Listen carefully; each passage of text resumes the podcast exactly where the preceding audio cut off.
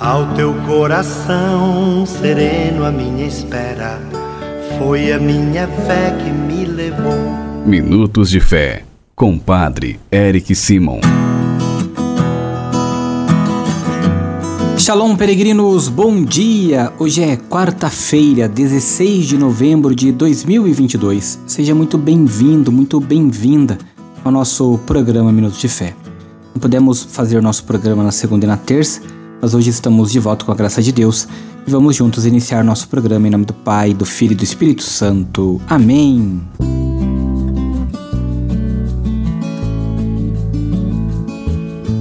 Peregrinos, o evangelho que nós vamos escutar nesta quarta-feira, dia 16 de novembro, é o Evangelho de São Lucas, capítulo 19, versículos de 11 a 28. Acompanhe comigo.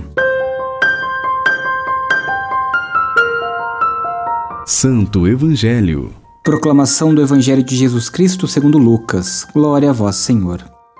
Naquele tempo, Jesus acrescentou uma parábola, porque estava perto de Jerusalém e eles pensavam que o reino de Deus ia chegar logo. Então Jesus disse: Um homem nobre partiu para um país distante, a fim de ser coroado rei e depois voltar. Chamou então dez dos seus empregados, entregou cem moedas de prata a cada um e disse: Procure negociar até que eu volte. Seus concidadãos, porém, o odiavam e enviaram uma embaixada atrás dele, dizendo: Nós não queremos que esse homem reine sobre nós. Mas o homem foi coroado rei e voltou. Mandou chamar os empregados, os quais havia dado dinheiro, a fim de saber quanto cada um havia lucrado. O primeiro chegou e disse: Senhor, as cem moedas renderam dez vezes mais. O homem disse: Muito bem, servo bom. Como fostes fiel em coisas pequenas, recebe o governo de dez cidades. O segundo chegou e disse: Senhor, as cem moedas renderam cinco vezes mais. O homem disse também a este: Recebe tu também o governo de cinco cidades. Chegou o outro empregado e disse: Senhor, aqui estão as tuas cem moedas que guardei num lenço, pois eu tinha medo de, de ti, porque és um homem severo Recebe o que não destes e colhes o que não semeastes. O homem disse: Servo mau, eu te julgo pela tua própria boca. Tu sabias que eu sou um homem severo, que recebo o que não dei e colho o que não semeei. Então, por que tu não depositastes meu dinheiro no banco? Ao chegar, eu retiraria com juros. Depois disse aos que estavam ali presentes: Tirai dele as cem moedas e dai-as àquele que tem mil. Os presentes disseram: Senhor, esse já tem mil moedas. Ele respondeu: Eu vos digo: a todo aquele que já possui será dado mais ainda, mas aquele que nada tem será tirado até mesmo o que tem. E quanto a esses inimigos, que não queriam que eu reinasse sobre eles, trazei-os aqui e matai-os na minha frente. Jesus caminhava à frente dos discípulos subindo para Jerusalém. Palavra da salvação. Glória a vós, Senhor. Queridos irmãos e irmãs, Lucas fala em vários lugares sobre vários aspectos da relação entre a vida futura e a vida presente. São como a meta e o caminho, sendo o primeiro o ponto de chegada e o segundo os meios que se recorrem para chegar. Peregrinos, no Evangelho de hoje, antes do grande Apocalipse, se esclarece por que o Senhor tarda a voltar e se diz que o que deve ser feito no tempo intermediário. Como já observamos em outro lugar, a parábola dos talentos não tem nada a ver com a ética calvinista e com o espírito do capitalismo. Fazer render os talentos, e quanto mais você ganhar, mais se firma a certeza de que você é abençoado por Deus, um predestinado. O problema é outro, e a Escritura não se esquiva que é a da promessa da sua vinda. Desde que os nossos pais fecharam os olhos, tudo está do mesmo jeito que no princípio da criação.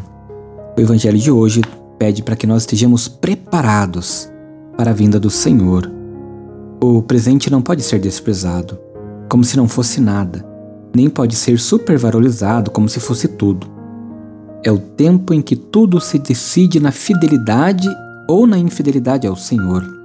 Aquele que foi fiel no pouco, se lo também no muito. O presente é tão importante que, além de se decidir no a quem, o futuro absoluto, o presente ele é transitório. Por isso, queridos irmãos e irmãs, nós somos convidados a no presente, aqui e agora, a olharmos para as coisas que Deus prepara para nós e nos dá, para que nós também nos preparemos para a sua vinda, para a sua segunda volta, para quando ele nos chamar.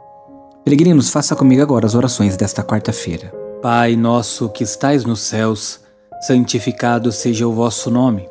Venha a nós o vosso reino. Seja feita a vossa vontade, assim na terra como no céu. O pão nosso de cada dia nos dai hoje. Perdoai-nos as nossas ofensas, assim como nós perdoamos a quem nos tem ofendido. E não nos deixeis cair em tentação, mas livrai-nos do mal. Amém. Ave Maria, cheia de graça, o Senhor é convosco. Bendita sois vós entre as mulheres. Bendito é o fruto do vosso ventre, Jesus.